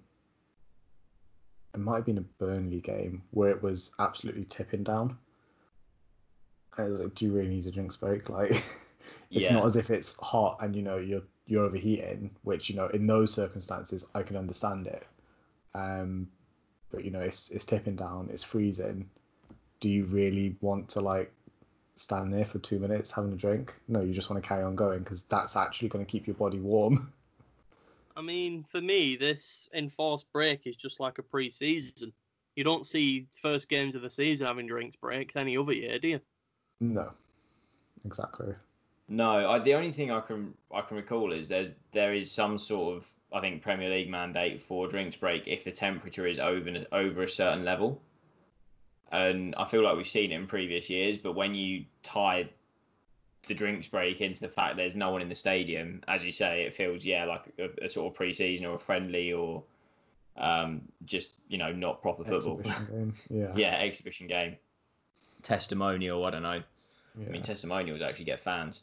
So I mean, I, I like it to a training session, me, to be honest, sometimes, which isn't trying to be disrespectful, but when I'm watching it, obviously on TV, it's some of the teams are just kind of like going through the motions. yeah, So it's that's again why it's not as good of a watch for me, and personally, it's another variable when it comes to trading. Oh, yeah. it is massively. So as you, I mean, Christian, as you said before, with you know you're not trading so much in play, how often do you actually find yourself sitting down to watch a game? Uh, full 90 minutes. Uh, so obviously we're talking normal game weeks where you'll have like you know the regular Wednesday, Tuesday, Saturday, Sunday, normal Yeah. day. Mm. Uh, I may catch if there's a midweek game week. I may catch one of them, depending on what I'm working, and I tend to work most of the weekend. So I'd probably, if I'm off on the Sunday, I'll catch the Super Sunday. If not, because when in a normal world, if I'm off on Saturday, I'm actually going watching my team, so I don't, I won't, I'll miss kind of the early kickoff through traveling, and then the late kickoff I might catch depending when I get back. So, but on an average week, maybe one, two games, three sometimes. Okay. Right. Okay. Fine. Is it? Yeah. It's interesting. I was just wondering. It might be one of those things where actually you're so um, you try and detach yourself from it to the extent that you you're maybe not even watching any of the football. But that's yeah. It's about finding a balance with all this stuff, right? There's only so much time you can actually give to to uh, to any of these things. Yeah. Oh. Um, right, Chelsea three, Watford nil. So that was a late kickoff yesterday, um, Saturday evening, and Willian has produced the goods again. Yeah. Um, so Another another chance to score from the spot at least. Yeah, exactly. Um, obviously, everyone talks about how many penalties uh, Man United have got, but Chelsea seem to be racking them up at least since um, at least since the restart. Um, you know, Willian finishing on 83p. It's it's a very very high payout. Um, That is, isn't it? I think it's probably one that quite a few people expected because I've I've seen quite a few people say that they you know backed him on on Superstack. Yeah, I mean, he's the thing is he's. bef- I feel like before lockdown, he was one of those players we knew he was dynamite when he played, but quite often he wasn't getting more than about sixty minutes.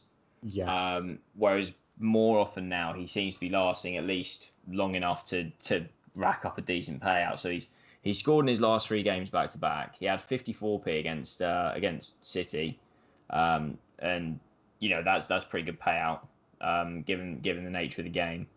Um, but he had 70p against West Ham where they lost, conceding two goals, and then he had yeah 83p yesterday against Watford. He had four shots on target.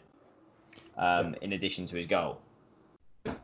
It's, And it's one of them that kind of in hindsight looks as such an obvious trade or such an obvious position to back on Superstack. But Yeah, I, I I'm always quite careful of recency bias. I mean, I try not to take previous performances as gospel. So like he is in very very good form, but there's no guarantee he'll continue that into the next game. But in hindsight, against Watford, really, it should have been a no-brainer. But it wasn't something I picked up on personally.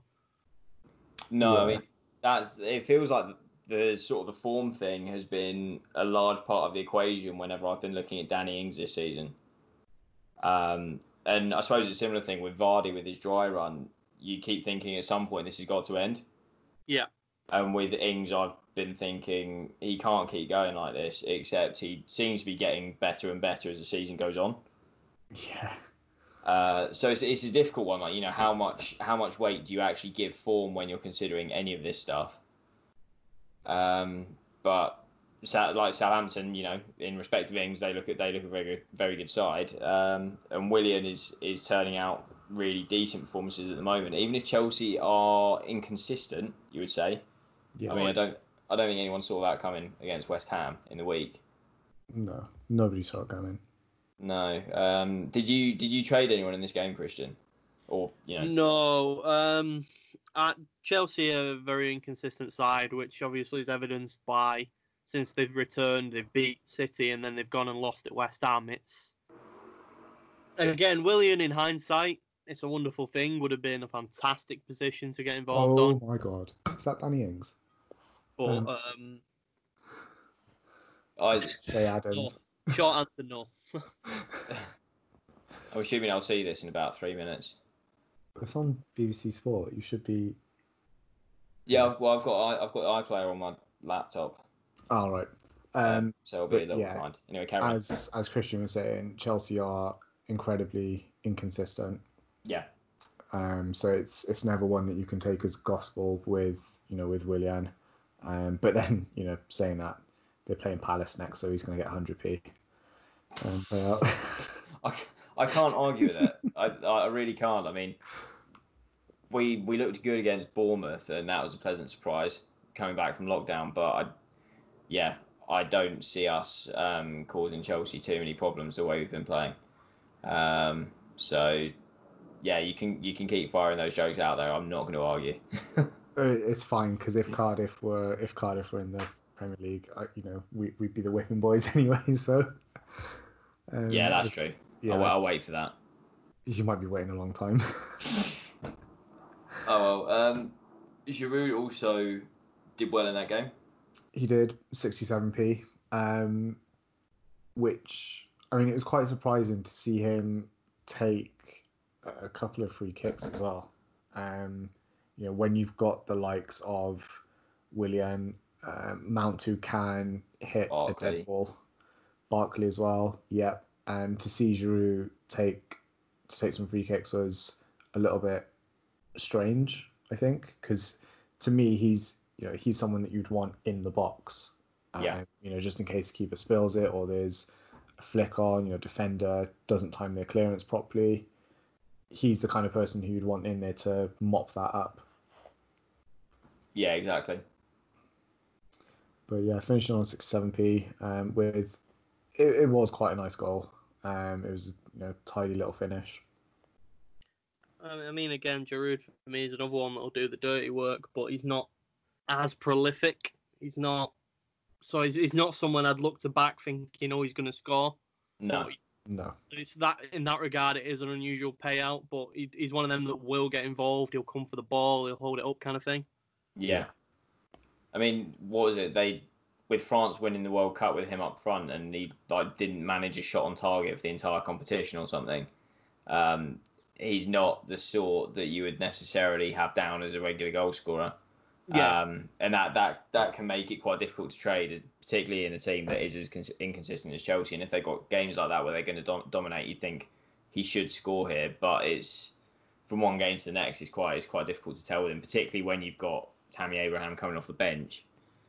Well, this- Um, this, is the this is the thing for poor Tammy. I mean, he started the season well, and everyone thought, "Oh, homegrown player," you know what I mean? He's leading the line, they've got Werner coming in, and the game that Tammy was given his chance, they lost. So Giroud went back up front, and they've won comfortably again. So he's he's, he's, struggling at the minute, Tammy. I'm not. When I, I think personally, I don't think Werner will play this season now because I think he's going to have a rest. But I think that they're going to look to get Ziyech involved as soon as they can. Yeah. Do you know how soon it's that pressure. is? Uh, per, I think he's joining up with the squad uh, very soon. I've read. Like I said, I think Lampard said Werner's having an extended break for he's just literally finished the Bundesliga. But with Eredivisie not returning, Ziyech has kind of been like he's had a pre-season. So I think Yeah. he's looking to join up with a squad in the next week or two. I'm not sure how registration rules will work though with the Premier League squads. I'm not yeah, sure that would be how it or that would be an interesting one, because obviously, you know, under normal circumstances, you you know you wouldn't really be able to register anyone in, unless it was a sort of goalkeeper emergency, um, you know, at this stage of the season. But you know, n- none of this is normal circumstances now, right? It's just because if, if obviously they're following the established rules, squad registration window is now open.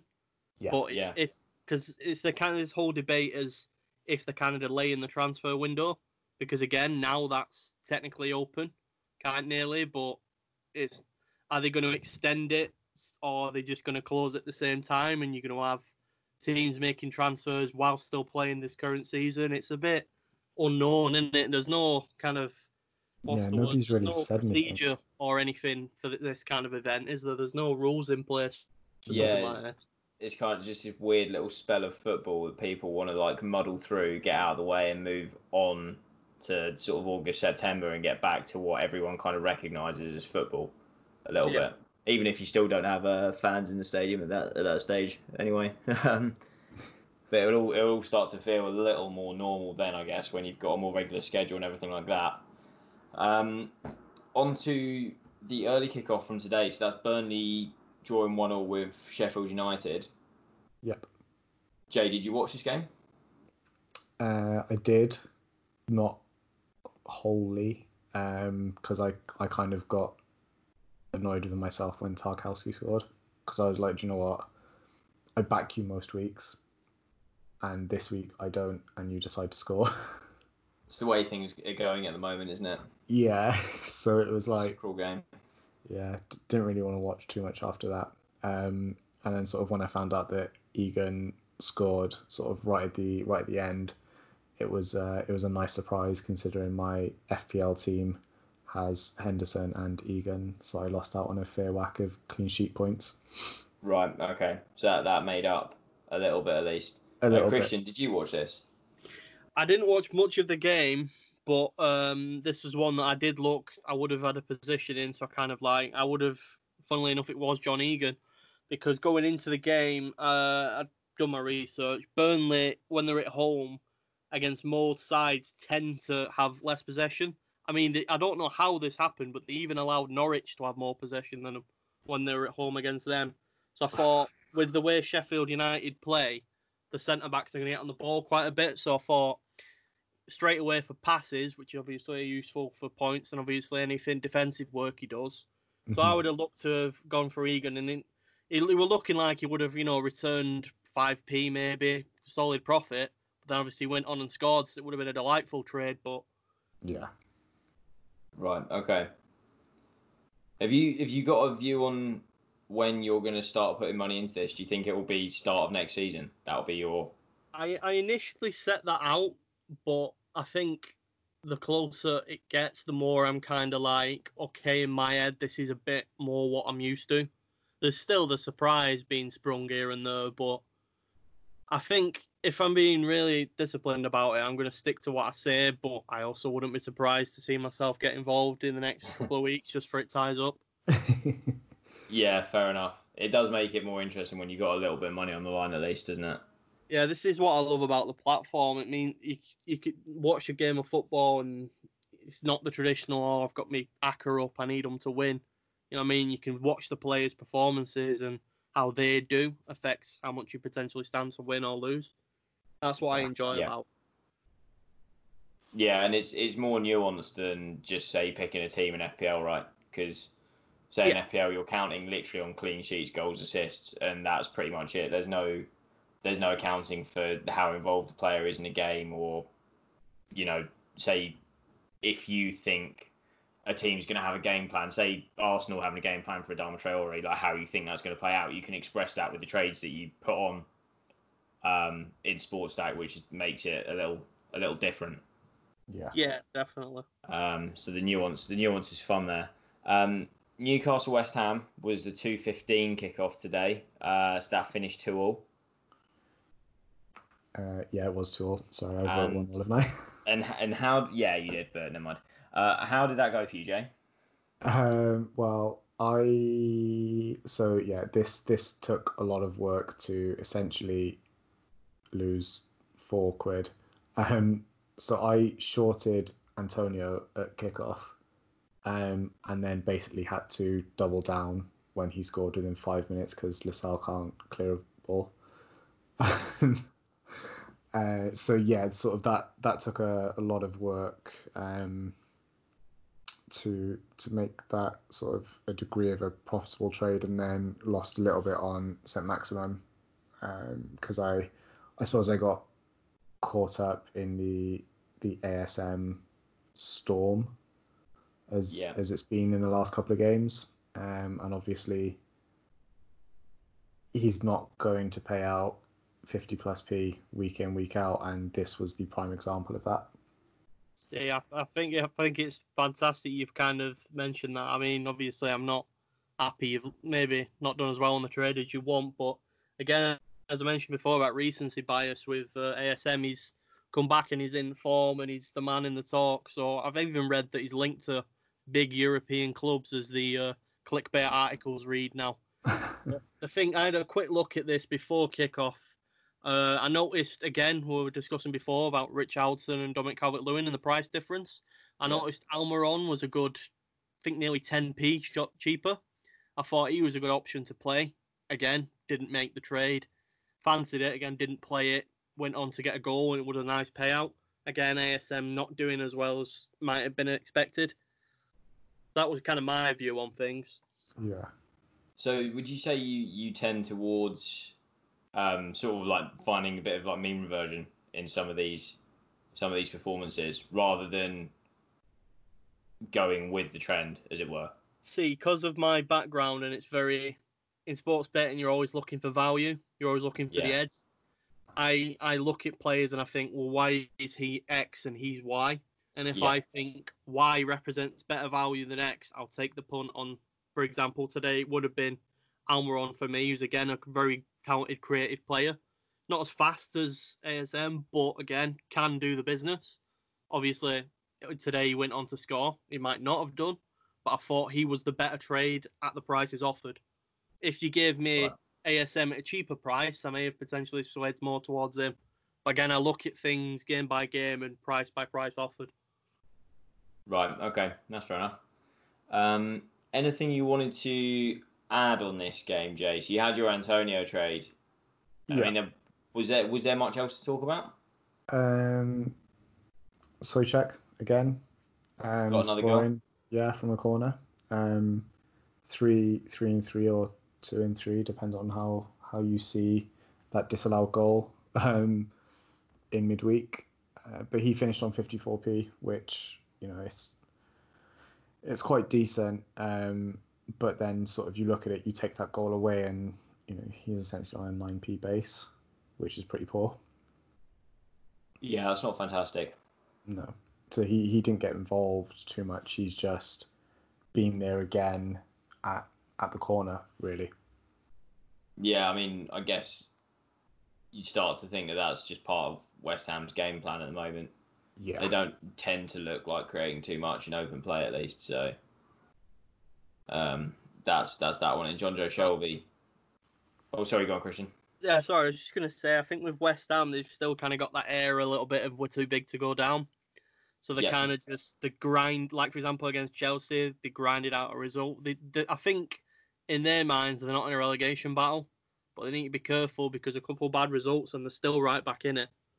Yeah, exactly. Yeah, things things have started to open up a little bit down there since we talked about it. I think either last week or the week before, just when every team was seemed seemed to be doing their best to stay in the the relegation battle rather than actually trying to get out. But obviously, West Ham now have picked up um, four points in two games, and just when no one else is is getting anything, that makes a massive difference. Because um, for some of those teams, you look at like where is the next goal, the next win going to come from? And Norwich haven't even scored since since lockdown, um, or since the return of football. Obviously, I mean Norwich are as good as gone. Um, Bournemouth, you you think where are they getting anything from? Yeah, I Um, think that's the thing that's in West Ham's favour, right? yeah, there there are just teams that are playing worse than them. Yeah, I think if I'm looking at the relegation battle, I mean, since he's come back, I think Norwich's race is ran. Like you said, I think Yeah. there's no saving them now. Personally, I think it'll be Bournemouth and Watford that join them. Um, but Okay. if Villa are down there and Villa have missed a, f- a few games now, they could have got three points in. They've only managed to draw. I mean, they drew against Newcastle. No, did they, did they draw against Newcastle? Can I remember? Against Sheffield United, they drew one that, Sheffield Yeah, that Sheffield first opened one up. United, I isn't it? think. I mean, Sheffield United were hard done to, no denying it. But I think again that was a real chance for three points. Yeah. I think Newcastle. I think they did draw them. I think it was one all. I think again on the. Oh, on the yeah, they did. It was a chance for three points, and I think now they kind of they're going to have to pick something up where it wasn't expected for them to pick something up. But I think Bournemouth. I think there's not much left in them to be honest. I think Watford and Villa is the battle now for me. For the Yeah. last two, because West Ham's running now is very favourable. I think they've got United, but other than that, they play Villa, they play Watford, they play Norwich. I think so. They've Yeah. still got everyone around them to face. Yeah, well, Villa's the Villa's their last game of the season, isn't it? Yeah, Off the top of my head, so that I mean that could be quite an interesting game if it leads that way to you know win this and you survive, lose this and you go down sort of scenario. Yeah, Yeah, keeps things spicy at the bottom end. That when you, when teams have still got to play each other. Yeah, Um, yeah, I, I don't think I disagree too much with that. I think I'd, I'd yeah, I'd say Villa. I think I fancy more to go down than Watford at this stage, but it's yeah, it's it's anyone's at this at this point. It's hard to tell. It's really hard to tell. Um, speaking of Villa, they probably about an hour or so ago now finished their game against uh, against Liverpool. So that was Liverpool two, Villa nil. Mhm. And that, I mean, that was a bit of a non-event in the end, right? yeah. It's just I think we could, you know, I know we touched on this um, a little bit earlier in the pod when you know Liverpool were still playing. Liverpool could be sort of a non-event now for the rest of the season. Yeah, because you know, like you said, they've got nothing to play for. Are you know, are these players going to go go in for tackles? Why would you? Like, in all honesty, you've got nothing to play for. You is just it want to putting your body fit. on the line? Yeah, exactly. It's, it's a Um, fair point. So you know, are they are they even going to push themselves week in week out? Probably not. Um, Well, this this is the thing. Klopp's come out and said that he's gone mental about players having to play five games to get a winners medal, and he said that for that reason he won't be handing out games like Christmas presents. Yet today, from nowhere, Origi started over Firmino. I mean, I thought maybe Firmino might have been injured, but Firmino came on, so Yeah. there can't be an Yeah. issue there. And he's brought Curtis Jones on. Maybe necessarily he wouldn't have done that a few weeks ago. mhm. I'm not sure if he's kind of playing mind games a little bit there, and he will look to maybe introduce him off the bench a bit more. Yeah, I think don't- Yeah. Sorry, I mean you you were both going to speak then, so either, either one of you go. No, yeah, I was just gonna say you don't know, yeah. so yeah. No, I mean I I think it's he's yeah I think he's talking um, to try and keep keep his squad interested to some degree.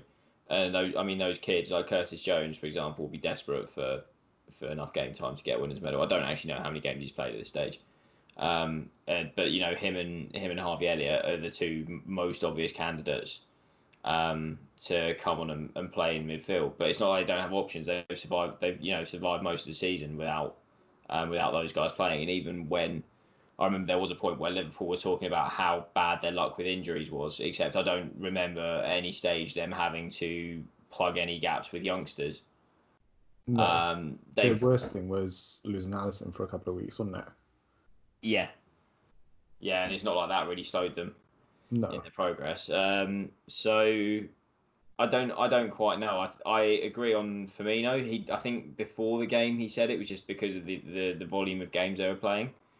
Um, they're probably all still a little bit hungover. I don't really know. There was there was that, there was no sharpness, no no nothing Yeah, really They were definitely definitely lacking, especially Robertson wasn't as dynamic as he usually is. I mean, I'm not going to attribute that down to a hangover, but like you say, what what's his emphasis? Why why does he have to push himself to get up that byline every attack now? There's not necessarily as much of a need. He can kind of take it a bit easier. Well, yeah, exactly. No, exactly. I, I was thinking the same thing today. Just there was no real um, attacking impetus, save from the fullbacks. You didn't see them, yeah, getting up, getting up the line the, the way they have done previously to offer an attacking option. Um, so hopefully the, the the season doesn't sort of like fade into into sort of insignificance now for Liverpool just because it means you've got all these games where if they are going to beat teams, you want to see them do it with some style. Um, and maybe the only way to really actually get that is to get players out there with something to prove. In which case, you know, you get Jones and Elliott out there and and um, see what they can do. Yeah, like I say, I mean, from a psychological standpoint, it is hard to kind of continue to motivate yourself to play at the same level when you know, no matter the result from here, it's not going to change the outcome. Yeah, But like you say, I think he, he could really get those young lads on the pitch, but then is he contradicting himself because he's giving out appearances like presents? It's like I don't. I, I personally didn't see the need for a comment like that. I don't know if he's trying to apply pressure to get them to change the rule, you know, so the whole squad will get one regardless of appearances. But yeah, maybe. I'm not. I'm not sure. Liverpool, I don't think I will look to be involved in any of their games now to the end of the season because, it's, like you say, it's just so much up in air at the minute when there's nothing. Bar this record of beating cities, which I think they need, is it four in the last five to win now, or is it five in the last six to beat the Centurions' effort City had a couple of oh. seasons ago? Yeah, so they need what Man City ended on 101, didn't they? I think so. So yeah, they need they need 12 points to to level that um, in their last five games. Yeah. So you know, effectively, if they want to break that record, they really want to be looking to win every game. But I can't see, I can't see Klopp sort of saying to them, you know, or at least keeping them that motivated. Yeah. I just I can't see that happening. No. So I mean, where you said about City, sorry about Liverpool, you know their their season effectively being dead in the water um, from a from a trading point of view. The same could effectively be said of City. Will you be looking at any of their games? again, I agree with you completely. It's a similar kind of thing, but I think Man City have kind of got a point to prove. But then you've got the added thing that they will place a lot of emphasis on that Champions League in August. So I think yeah. the more towards the end of the season you go, like even today, uh, Pep's rotated almost fully. I think there's six changes. Yeah, the there's a midweek lot of game. changes in there. So again, that kind of puts me off getting involved now because he, unlike Klopp said he wouldn't do, Pep is fully rotating his team almost game by game at the minute because he's got the depth to do it. Yeah, exactly. So again, I don't like because it's muddy in the pool a little bit because you could take a position on someone and then he could play 45 minutes, whereas if they were competing for something, he'd play 90. Do you know what I mean? Mhm. it kind of splits the pot a little bit. And I'm, again, for the same reason, I probably, I mean, I'll have a look if something looks too good to be true. I will always take an interest, but similar to Liverpool, again, I, I don't think I will look to actively get involved in any of their games either for the same reason. Like you say, There. Um, does anyone know if the five sub rule is persisting into the Champions League? I, I don't know if that's like instituted by UEFA or if it's an FA thing or what. Um, it would be a UEFA thing if they decided on it. Um, I I haven't read anything to say that they will be doing it. However, the fact that every league that has restarted has gone with the They've all five done it. subs. Yeah, I'd be quite surprised if UEFA turned around and said, "Nah, you can have your three subs and that's it." yeah. Particularly, I guess, with the intensity of the games, we've had the the schedule for the, the European League, competitions, oh, or right? yeah, the European League, which is what to be completed within like three weeks, So essentially a three-week period. I've just had a quick look. No, apparently the ruling about five substitutions has come from the International Football Association Board. So I'm not quite sure what jurisdiction they have within UEFA. Oh, okay. Uh-huh. But but again, with kind of the style of how they're playing out the Champions League, with how close the games are compared to obviously what the normal layout is, I would kind of expect similar rules with Yeah. the five subs because I have heard that this five substitutions will be continuing for next season as well until you oh, know Oh, we're in a state where we're normal. I don't know how true that is, but that is what I have read. I can't remember where from. It was one of the news sources online somewhere, so don't take it as gospel. But I would imagine if things like that are in place, then I would think the Champions League would be the same. Right, yeah, that would make sense. That would make sense. Um, so City, I mean, City are playing Southampton at the moment. Has anyone traded anything in this game? No, I'll be honest, I didn't even look. No, fair enough. yeah. so enough. I saw the lineup, um, and I was like, "Do you know what? I I don't know how this game's going to go, and I you know I can't give it my full attention. You know, I've got it on in front of me, um, but I'm you know I'm not able to give it my full attention, so I'm not I'm not willing to to risk money on it if I can't give it my full attention. Yeah, my I think particularly with this game, have, with City having beaten Liverpool so convincingly, I was wondering if they might just be a little bit sort of slower today with the rotation, and everything. You know, against Liverpool, they had a point to prove, um, and, and less so today. So I I left it well alone. Um, I mean, they've been all over the Southampton goal. they have, In yeah. I mean, fairness, they just can't finish. But I suppose that's what you get when you've got a sort of not so clinical Gabriel Jesus in there instead of you know Aguero, for example. Yeah, and Sterling's uh, spanked a couple of chances at He the has. keeper or wide, so um, there's none, none of that is really a surprise. But Southampton are sort of, I mean, they're scrambling a little bit defensively, but they are, um, they're trying to play their football, which is good to see anyway. Southampton have, have been good to watch. I've got a bit, bit of a soft spot for them. But um, community questions, we got one from uh, from Mark Robbo. Which leagues would you like to see next, and which sport added to the platform, Christian? Uh, in terms of leagues, uh, I'd be happy with any of the major five coming in. I mean, I kind of cut my teeth on the football league, so the championship would be a delight for me, but I can imagine that not being as high priority. Uh, Yeah. Different sports. I'm a massive basketball fan. I would love some kind of SportStack thing with basketball because that again offers itself to kind of player prop bets, as they call it over in America, very nicely. Yeah. And is that is that something that you bet on much um, with bookies as well? Yeah, I um quite a bit. I bet on basketball quite a bit. I haven't for a while because again, similar circumstances. Their season's kind of been in disrepute. Yeah. But uh, I'm kind of a bit of a night owl, so their times their games are played suits me. So kind of like I've kind of got football in the day and a bit of basketball at night, keep me occupied. So it works well in that regard for myself. But yeah, I'm, I quite like my basketball, NBA particular. Right. And what do you make of the uh, the plan they've got with bringing the season back in Orlando with the the 22 teams? Well, it's just very, very, very Americanized, let's call it, because the MLS have done similar, haven't they? They've just basically turned their league into a cup Yeah. because the Americans are massive on. They don't like draws, do they? They they like competition and cup winners and things like that. That's why. Yeah.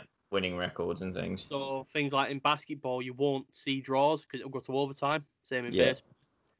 So they kind of, I'm not surprised. I mean, I don't know how it'll play out because it's kind of like a massive playoffs, whereas obviously the playoffs traditionally is like it is over here. It's limited teams, but I'm intrigued to see it. I mean, from a betting standpoint, I'll leave it well alone initially, but I will uh, definitely be excited to see how it pans out.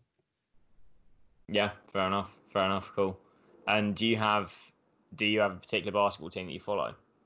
Uh, I just again, because I obviously, I mean, I've got a cousin who's American, but besides that, I have no real connection to the place. I just kind of chose to follow the Boston Celtics. Right. Okay. Uh, and obviously, everyone, I'm sure, if you're interested in sports doc, you've not seen it. There's the Michael Jordan documentary on Netflix called The Yeah. Last Dance. That kind of got quite a lot of people buzzing on the uh, Chicago Bulls. So that's another team I like watching. But yeah, Celtics is a team I follow mostly in the NBA. Okay. Have you seen them win a title? Have, have you been following it that long, or? No, uh, I have been into my basketball. Let's say past five years. They've Okay. not, not when I've been majorly watching it. They've not won it.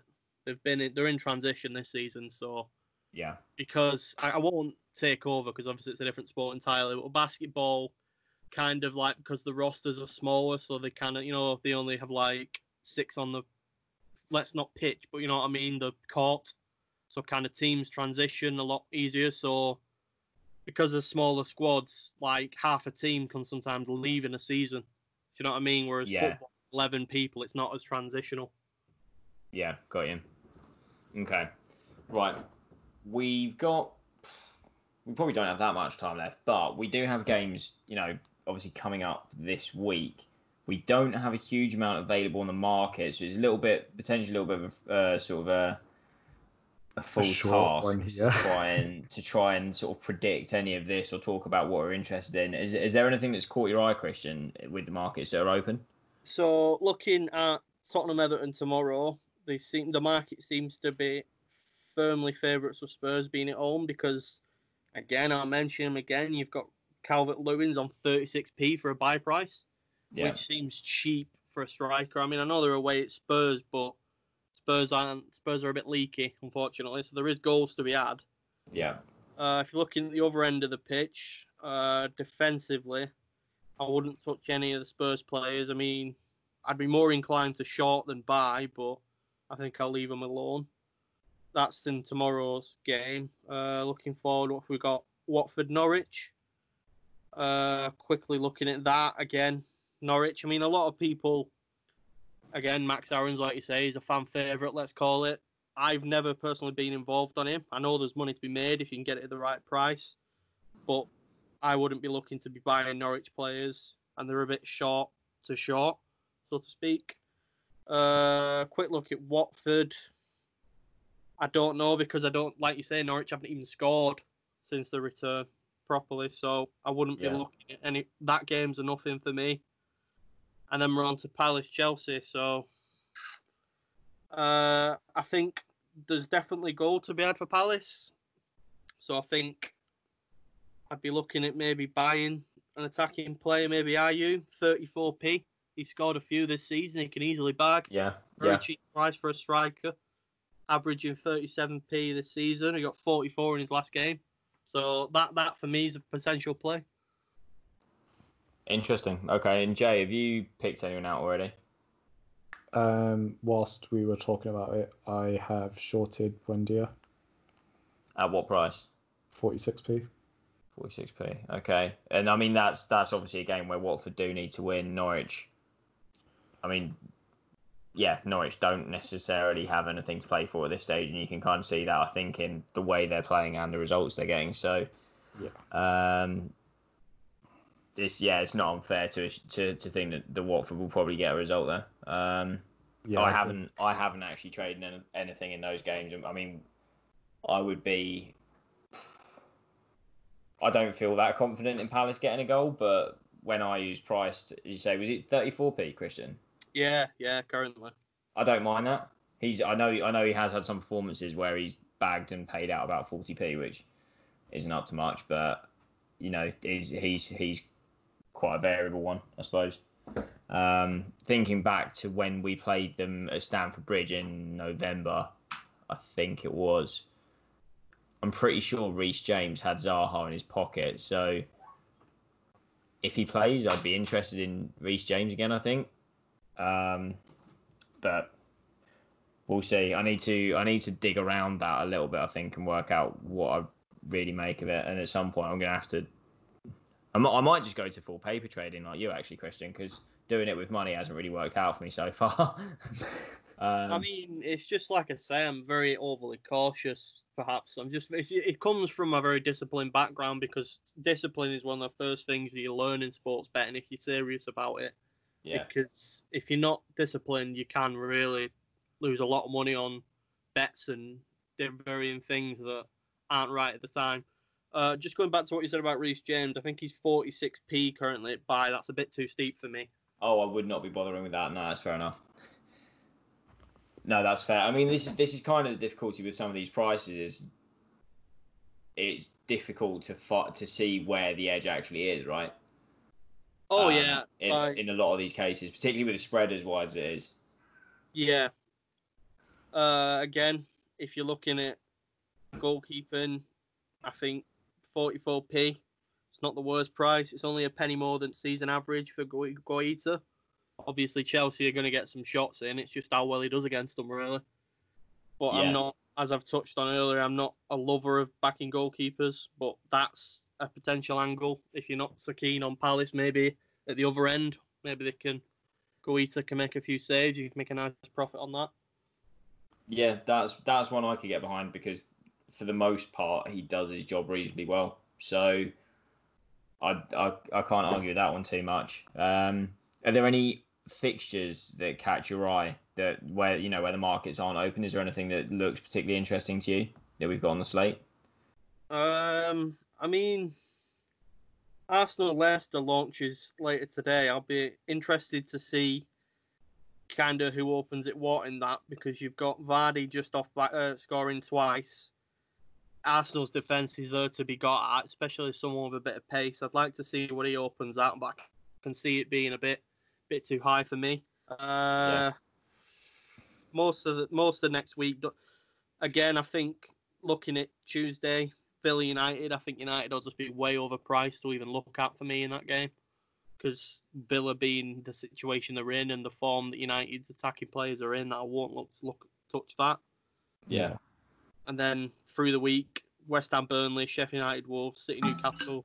Initially, I can't think of anything I'd be jumping on in those games. So, yeah, I think because Arsenal, Leicester, very much Arsenal might still fancy a crack at top six. Leicester need to kind of get some points on the board to stay in the Champions League places.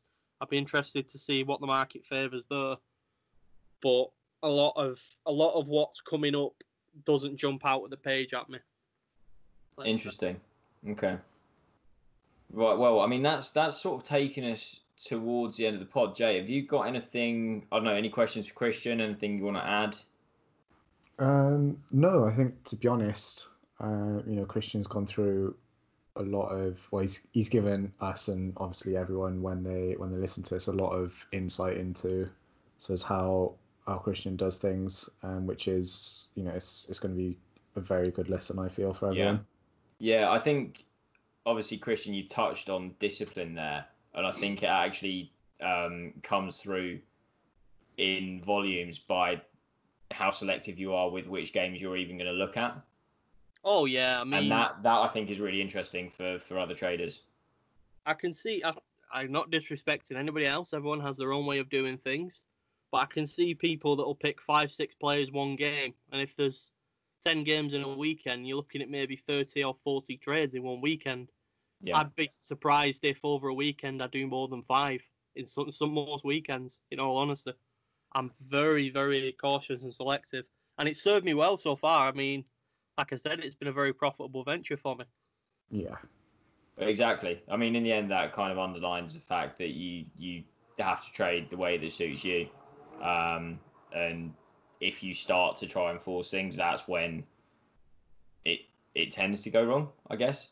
Yeah, I mean it's it's called going on tilt. So kind of like if you've made a bad trade, you try and immediately rectify that with what you think's a good trade, and you've not kind of took the time to do the due diligence and thought about it. I mean, again, it, it, it's very common. It's I'm not trying to disrespect anyone. I know a lot of people that bet the way they want to wear, but if I lose, I kind of take I'd say even longer to kind of assess that and maybe Yeah. what's got wrong and that, whereas jumping rather than jumping back into something else. And one thing, one one thing I'll probably close on. The brilliant thing about this platform is as well, there's always another game.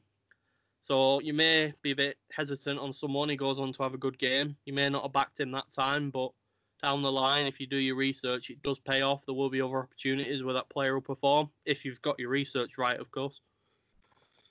Yeah, fair enough. Yep. Cool. Right. Well, I don't think we've got any sort of admin to go over or anything. Correct me if I'm wrong, Jay.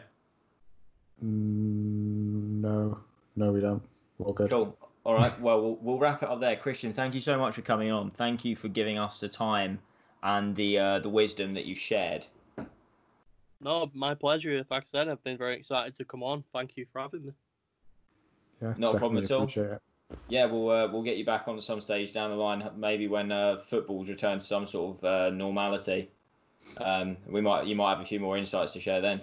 Yeah, it'd be interesting to compare, won't it? See if I've managed to maintain my kind of upward trajectory, or what do they call it? Um, Strike rate.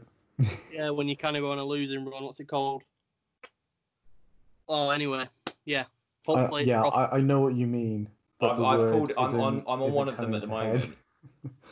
I'm on a losing run at the moment, and I've called it a lot of things. But um, just for the sake of everyone's sanity, I'll probably you know not try and talk about it too much. Um, right, yeah, we'll call it there. So thank you again, uh, Christian, for coming on. Thank you everyone else for tuning in. Uh, good luck trading this week, and we will catch you next time. Cheers.